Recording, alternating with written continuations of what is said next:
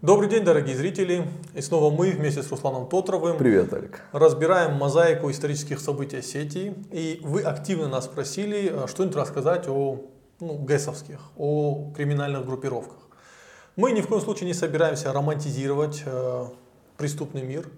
А мы просто расскажем вам об одном очень интересном событии, с которого э, начался закат э, ГЭСовской южнинской группировки. Да, я даже, если позволишь, немножко поправлю. Не о начале заката мы хотим рассказать, а о событии, которое стало последним гвоздем в крышке гроба так называемой ГЭСовской группировки. Это конец сентября 98-го, когда видных, активных и все еще находящихся на свободе участников этой группировки расстреляли во Владикавказе. Перед тем, как ты нам уже по традиции, да, так сводкой э, зачитаешь, расскажешь, что произошло, очень важно, важно упомянуть, что почему я говорю о последнем э, гвозде в крышку этого гроба. Это, это даже не закат, это вот уже все, солнце потухло, потому что начиная примерно с февраля 98 года пошли, пошла волна арестов. И если ты посмотришь э, на вот эту вот карту событий политических, криминальных в республике к осени 98 -го года, ты увидишь, что, как говорят правоохранители, в этом есть значительная часть истины, большая часть активных участников э, этой группировки уже была арестована. Но, но знаковые люди, знаковые фигуры этой организации э, находились на свободе. И вот 25 сентября 1998 -го года произошло то, что произошло.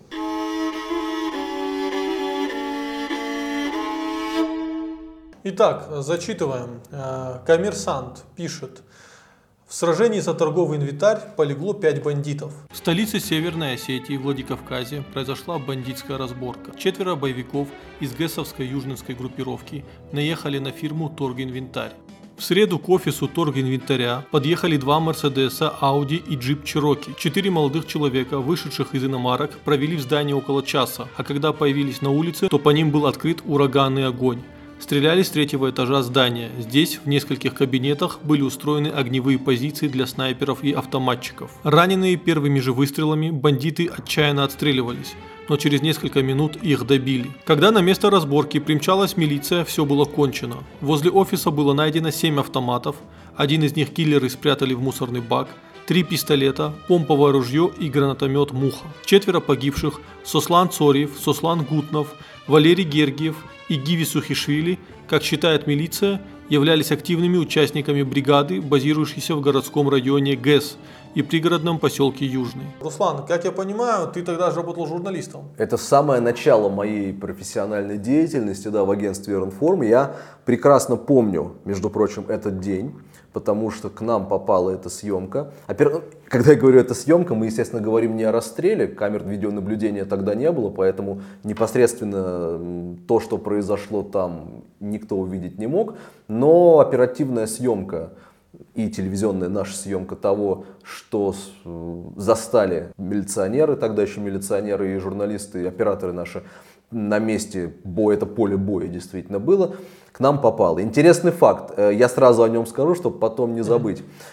Вот как сейчас я это помню, вот два дня, сегодня это случилось, попала уже эта съемка, вот сегодня до вечера и завтра на следующий день, а, ну вот ну, человек 6 или 7, наверное, скажем так, авторитетных так или иначе приезжала, ну, кого-то знал, как-то еще что-то, приезжали с одной только просьбой посмотреть видео. А какую они цель преследуют? Я не знаю. Я не готов тебе сказать, но это интересный момент, потому как это действительно... Надо смотреть на личности тех, кого там убили. Угу. Там убили Цориева, а, там убили Гутного, а, убили людей, которые по версии правоохранителей были не просто активными, а, скажем так, активнейшими участниками этой организованной преступной группировки.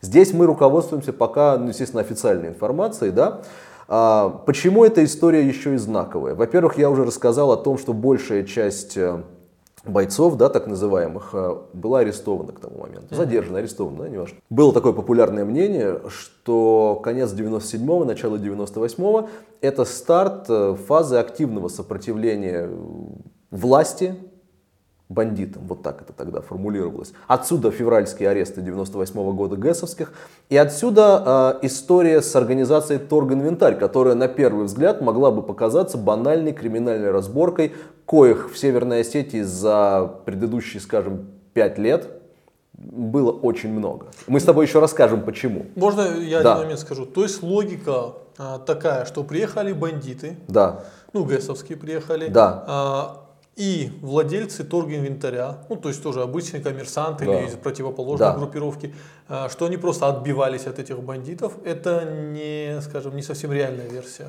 А, надо понимать, а, что такое торгинвентарь. Это организация, которая в тот момент ну, довольно, довольно крупно занималась в том числе водочным бизнесом. Организация, которая, как мы с тобой, и мы, сейчас, мы, мы, мы придем сейчас к этому, естественно, не могла находиться, э, скажем так, в отрыве от реальности, а реальность была таковой, что все подобные э, фирмы, компании, предприятия были напрямую связаны с криминалом. С точки зрения того, что тогда называлось крышеванием. Ну, крышевали все. Да, то есть э, для совсем молодежи, которая, может быть, сейчас, слава богу, не понимает даже этого термина, мы скажем с тобой, да, что крышевание – это так называемая защита бандитами бизнесменов э, от, других в, бандитов. В, от других бандитов в обмен на определенные денежные средства. И попрошу заметить, не только от других бандитов, но и от милиции. Ну, ты сказал уже, от других бандитов. А, мы говорим о 90-х все-таки. А, поэтому вот какая история. Но, безусловно, то, что сейчас я скажу, это недоказуемо. Угу.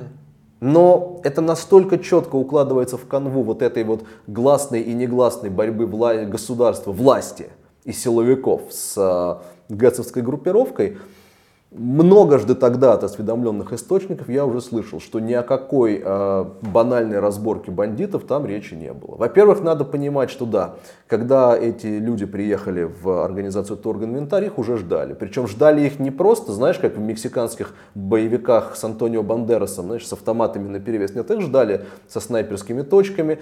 И когда я помню, тогда еще, тогда еще разговаривал с людьми из разных силовых структур, не МВД, а, то там сразу речь шла, что по тому, как велась стрельба, по тому, как было, было организована, была организована эта засада, ни о каких там, понимаешь, полупрофессиональных бандитах речи быть не могло. То есть прямым текстом мне уже даже говорили о том, что да, это силовики. Конечно, это, это, это, это, это, нет, это не работа профессиональных да. киллеров, это силовики, которые раз и навсегда решили э, ГЭСовский вопрос вот таким путем. Тогда у меня возникают два вопроса. Да. Во-первых, э, надо отметить, что четыре э, человека ГЭСовских приехали на торговинтарь.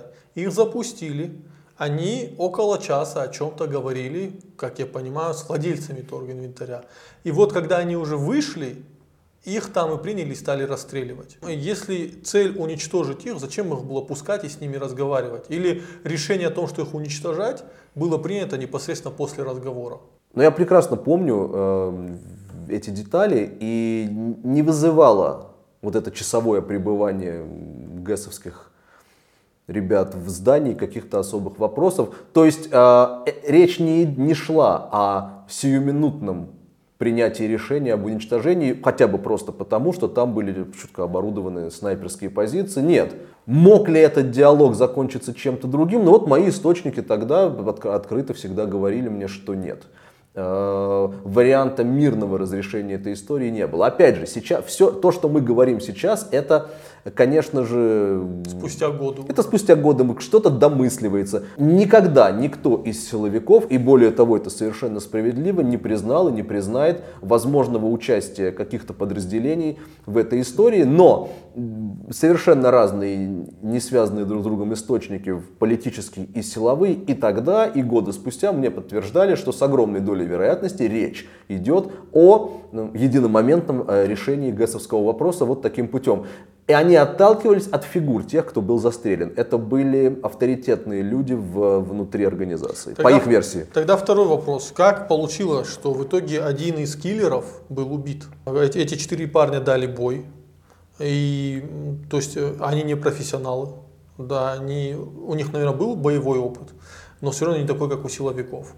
И их в результате их боя все-таки у умирает один из киллеров. Когда мы с тобой разбирали эту историю, какие-то искали материалы, я, безусловно, что-то вспоминал, так разговаривал, то, ты знаешь, даже тогда были аж три версии. Вот я видел, вот ты цитируешь «Коммерсант». Да. То, а, то, вот эта история, это, это то, как э, Лепина, корреспондент «Коммерсанта», это описывал в 98-м. Я помню три версии из разных источников. Вот это одна. И она действительно мало что объясняла.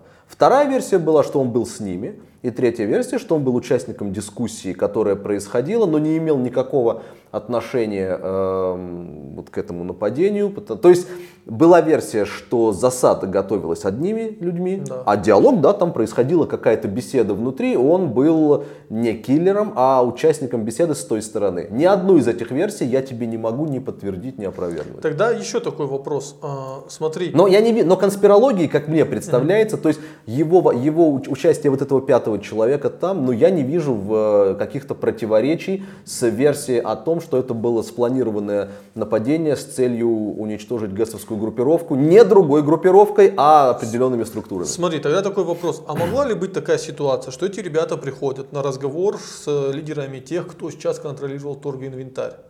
И ни одна из этих двух сторон не могла, не могла быть в курсе того, что готовится ну, ответный бой. Возможно ли такая ситуация? Я за более того, я задавал этот вопрос и тогда я его задавал, и ответить тебе на этот вопрос однозначно нет, безусловно, нельзя. Да, возможно ли это? Да, возможно. Мне живописали следующим образом, что ну, достаточно вероятно могло это быть. То есть, смотри, здесь, как, здесь какая история. Э, с большой долей вероятности, с одной стороны, вовлечение было тех людей, к которым они приезжали, но возможно ли это было технически провернуть без участия тех? Технически да, ну, сложности, там надо на третий этаж подняться, да. сделать укрепление. Но смотри, Олег, какая штука. Это по большому счету не очень важно. И вот почему. Мы сейчас ведем ведь к другому. Мы ведем к тому, что вот планомерно месяц за месяцем в 98 году, прямо начиная с зимы и заканчивая этой осенью, ломался хребет так называемой организованной преступности в Осетии. То есть ну, которая в 5 или 6 лет очень так вольготно себя чувствовала. И, наверное, здесь нам с тобой стоит перейти уже к социокультурному, если хочешь, феномену, да, того, почему в принципе это стало возможно. Ну, э, часто ГЭСовских связывают, э, такие возможности ГЭСовских связывали с тем, что им покровительствовал Галазов.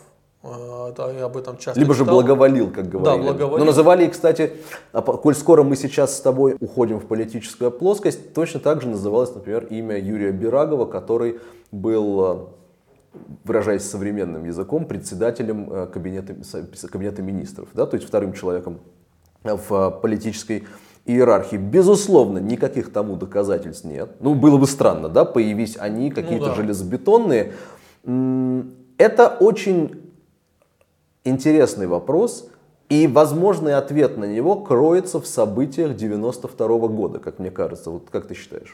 А, ну, не секрет, и наши зрители должны знать, что во время вторжения экстремистов из Ингушетии именно ребята из селения Южный и вот вообще района ГЭС а, одними из первых дали очень жесткий бой боевикам. Там сейчас установлена стела тем ребятам, которые в первые минуты боя погибли. А, и надо понимать, что эти ребята находились ну, в неком положении фронта. То есть вот, э, да даже не в неком, а в принципе. Да, есть, в прямом да? положении Один фронта. из первых ударов. Да, и а, учитывая, что никто не знал, будет повторяться нападение, все, никто не понимал, война могла повторяться э, и в 95-м, и в 97-м да. году. То есть ситуация была очень накаленная на протяжении десятилетия. И эти ребята э, фактически играли роль некой военизированной группы. Ну, они понимали, что на нас один раз напали, мы были без оружия, и очень много ребят полегло, но второй раз мы такого не хотим испытать. И поэтому там начались, э, это такая часть немного отдельная от города, там начались брожения определенные, э, появились неформальные лидеры, естественно, сразу подключился и бизнес, э, и сразу находилось оружие.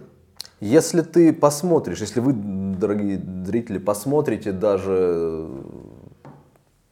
на топографию, да, на карту, то мы с Аликом вот об этом говорили еще сегодня, э, местоположение той зоны, которая называется ГЭС, угу.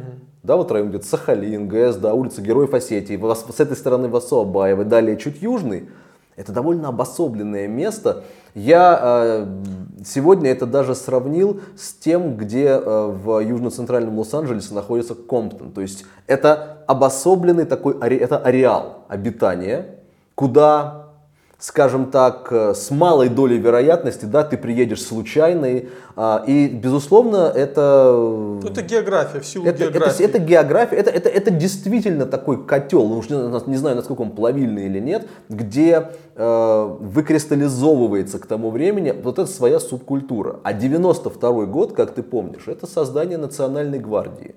Северной Осетии, и давай назовем это своими именами, давай скажем проще, это своего рода легализация огнестрельного оружия, да. что было совершенно закономерно, правильно и, и, необходимо. и необходимо в то время.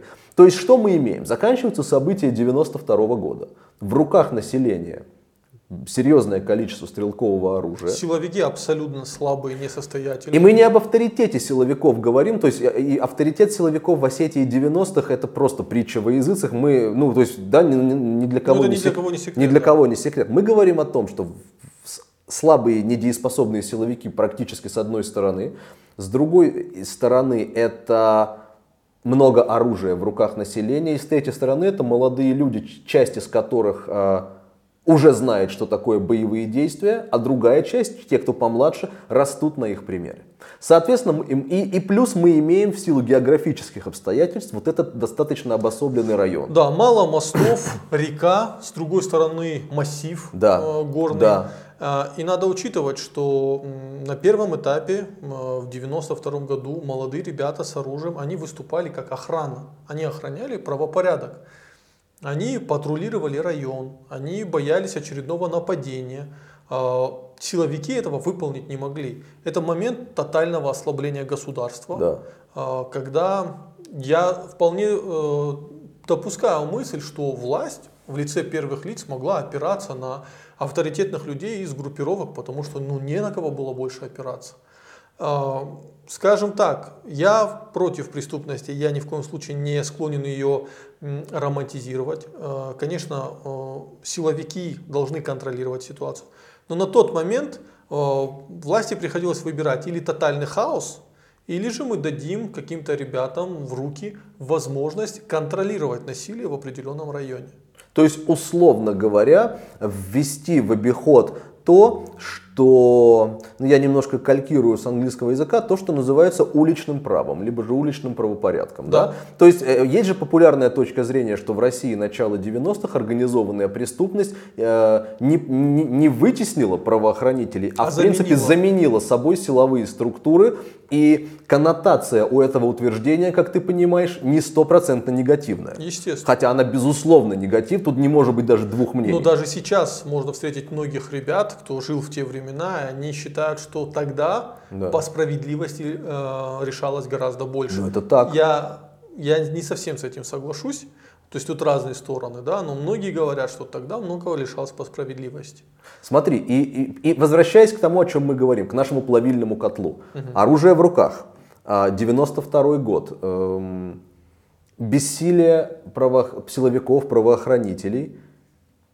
А с четвертой стороны расцвет частного бизнеса. Давай не будем забывать, что организованное преступное сообщество должно за, за счет чего-то жить и на чем-то делать свои деньги. Зарабатывать. Ты употребил глагол зарабатывать, я улыбнулся, потому что действительно это очень мало применимое, мне кажется, определение для того, какими путями эти люди добывали себе пропитание. И я сразу вспомнил одну очень короткую историю. Конец 90-х. Общаюсь не под запись, а какая-то застольная была беседа с каким-то таможенным начальником, одним из с нашим осетином, да, и вот он разоткровенчился и мне рассказывает, ну да, вот бывают такие вот удачные дни, когда на посту у меня сотрудник может вот столько-то заработать, еще, еще, еще, начальник поста вот так, я говорю, подожди, а почему ты говоришь заработать? Ну а что? Говорит, а как? Ну да, вот мы деньги делаем, зарабатываем. Говорю, нет, ну извини, это поборы там. Ну, я тоже начал травить, да, да немножко. Я говорю, вы же обираете людей, это воровство, поборы, это криминал. Он обиделся. Он сказал,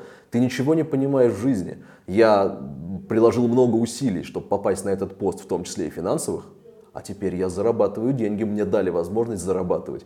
То есть, э, почему я это рассказываю? Потому что шкала ценностей, безусловно, в том числе сместилась тогда в 90-х. Не то, чтобы она вернулась в нормальное русло сейчас, но мы же о 90-х, сместилась шкала каких-то ценностей моральных. И действительно, участие в э, бандитских группировках, поборы людей на границе и прочее, прочее, многие и до чего многие, почти все, кто этим занимался, действительно определяли как заработок или делание денег. Почему я это упомянул? И вот складывается эта социо-культурная ситуация, когда у тебя куча оружия в руках, у тебя прошел 92-й, а дальше пустота. У тебя нет силовиков, как таковых, только одно название от них, потому что страна-то посыпалась, и еще связи новые не выстроены. И у тебя есть большое количество осетинской молодежи. Осетинская сейчас не по национальному признаку, а по признаку географическому. Да. Северо-осетинской молодежи. У которых социальных лифтов и социальных лифтов даже вольной борьбы еще нет. Потому что тогда борцы еще не попадали в парламент. Алика, из социальных лифтов у большого количества молодежи в Осетии нет почти ничего. Даже нет вольной борьбы, потому что борцы тогда все еще не попадают или еще не попадают в парламент. Соответственно. Но тогда они уже попадали в криминальные группировки. Совершенно верно. Когда я говорю молодежи, смотри, э, давай как-то это сформулируем э, политкорректнее. Мы сейчас говорим о, ну вот то, что принято называть простыми людьми, глубинным государством, да, называй, э, подбирай любые другие синонимы. То есть мы говорим о людях, которые, выражаясь идиоматически, не родились золотой ложкой во рту. Простые люди, дети работяг, дети тружеников. То есть люди, жители спальных районов и так далее. То есть что я имею в виду? Социальных лифтов практически нет. Образование таковым еще не является для них, по крайней мере. А спорт, не являясь социальным лифтом, потому что это спорт, может в том числе привести, и это российский феномен, это же не осетинский, бокс, борьба и так далее в криминальные группировки. Больше скажу, что жители этих спальных районов лишились работы. Совершенно верно. А, бюджетники, так, ну, нынешние бюджетники, раньше их так не называли, они получают мизерные зарплаты, даже на очень высоких должностях. Дикие задержки зарплат, не забывай, помимо прочего. Заводы просто ну, стоят, простаивают. Да, как-то Осетию спасла все-таки это спиртовая водочная промышленность. Да? Может быть, у нас ситуация была не такая плачевная, как э, где-то в, другие, в другой глубинке России. Но все равно огромное количество людей оказались выброшенными на улицу и без понимания того, как жить. Молодые ребята смотрят на своих родителей, которые честно работали на какой-то службе, честно работали работником заводов и понимают, что несмотря на их всю честную работу, семья абсолютно нищая. И они не собираются повторять за эту модель, а, браться за эту модель. Они смотрят, что происходит вокруг, и единственным а, таким серьезно разрекламированным и реально эффективным социальным лифтом это было попадание в криминальную группировку. Более того, ты часто мог из криминальной группировки потом попасть на, какой-то силовой, э, на какую-то силовую работу. Можно уточню один да. интересный момент? Я вот о социальных лифтах мы заговорили, я ловлю себя на мысли, что лифт-то был на самом деле один, и я его называю этот лифт бизнес. Смотри, что я имею в виду. Присосаться к бизнесу с какой-то из сторон. Либо со стороны э, того, что ты работаешь в нем, от э, того, что ты можешь вкалывать в, э, в цехе, цехе да. или возить эту водку в какой-нибудь условный Краснодарский край, ну, мы берем специально да, такие низкие позиции, угу. либо же с другой стороны, ты становился пехотинцем э, в криминальной группировке, которая доила этих же самых бизнесменов. Либо ты слышишь силовиком, которые хоть тогда и не могли много решить, но все равно занимались прикрытием каких-то вопросов. Но даже если говорить о простом цеховике, который работает в цеху, он сталкивался с криминалом. Mm. Если говорить о человеке-дальнобойщике, который отвозил водку куда-то, вместе с ним ехали ребята, чтобы просто, ну, раздавая сотрудникам полиции деньги, э, ну, дорогу, оплачивая дорогу, и чтобы, не дай бог, не напал кто-то. Ведь не секрет, что на mm. дальнобойщиков в те времена нападали и да. грабили. Кстати, фильм «Бумер» об этом да. фактически. К чему веду? Возникновение преступных группировок в Осетии, будь то ГЭСовские, Фалоевские, Стояновские, неважно уже, да, любые, это не феномен Осетии. Это абсолютное калькирование того, что происходило в большой-большой России. Где бы то ни было, от Москвы до Находки, да, условно говоря, и от э, Владикавказа до Мурманска. То есть это не, неправильно думать, что это дикая большая беда исключительно Осетии, с которой не сумели справиться осетинские силовики и власти. Но, есть одно но. Так. А, наши, э, скажем так, ребята, которые шли по бандитской стезе, угу. они все-таки обладали э, военным или околовоенным опытом. Если мы говорим о ребятах из Южной Частично, Осетии, да. они воевали. Если Да. мы говорим о ребятах ГЭСовских, они тоже, скорее всего, воевали. И их опыт был очень ценен, в том числе и в Москве. Их карьерная лестница у многих да. продолжалась в Москве. Было такое мнение в конце 90-х, что формирование национальной гвардии, хоть и крайне необходимое в условиях 92-го, в условиях ингушской агрессии, тем не менее, конечно же, имело свою мрачную сторону. С ним сложно не согласиться. Мрачной стороной была, как была та самая легализация фактически оружия, куча стволов в руках людей после войны э, 92-го. Интересная такая деталь. Националь- Национальная гвардия ведь довольно быстро, в 94-м, по-моему, была расформирована. Вернее, переформатирована и стала управлением по охране объектов народного хозяйства. Очень интересная структура. Ну, по сути, это такие вохровцы, да, которые на бумаге занимались э, обеспечением э, безопасности объектов, принадлежащих государству. По факту это э, были все те же, скажем так, уже бывшие гвардейцы, которые занимались ровно тем же самым, чем занимались и многие, многие другие. А потом, кстати, вот, эту, вот эти ребята влились в казачество, если ты помнишь. Я скажу еще такой момент. А были ли хорошие решения, абсолютно хорошие решения в тот момент? Они невозможны были. Их не могло быть, Они государство развалилось. Молодые ребята это видели. Ни на кого нельзя опереться, и единственное, на кого мог опереться молодой человек, это только на свою храбрость, на свой автомат, на свою бригаду э, и возможность э, ну, отнять э, или подзаработать деньги у бизнесмена чаще всего.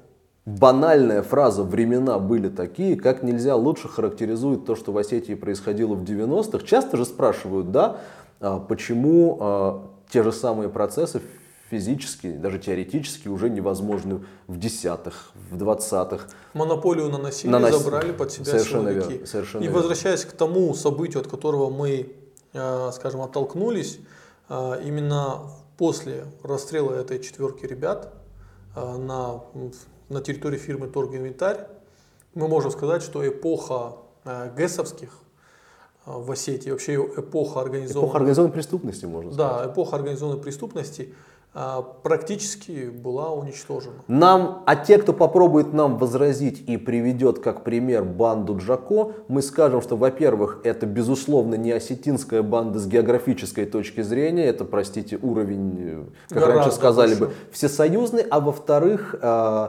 это структура, которая настолько идеологически отличалась от, Безусловно. от того, что такое классическое ОПГ, что, мне кажется, было бы даже некорректно Ну, э, надо ставить признать, в один э, ряд. Это не комплимент, это да. просто Это э, констатация действительности. Банда Джако – это феномен в истории Да. э, российского криминального мира. Да, совершенно верно. Спасибо большое, что остаетесь с нами. Всего самого хорошего. Мы для вас будем искать новые истории, а вы пишите под этим видео в комментарии свои идеи, свои мысли. И, возможно, э, ваша идея, ваш комментарий ляжет в основу нового сюжета. И такой еще последний момент. Мы предвидим какое-то количество комментариев к этому видео со словами «Вы ничего не знаете, что вы вообще можете понимать в организованной преступности». С большим удовольствием запишем на видео вас, вот комментирующих это, если вы имели какое-то отношение, да хоть к ГЭСовским, хоть к Фалоевским, с большим удовольствием вас запишем на видео. Да, это будет очень интересный рассказ. Всего хорошего. Счастливо!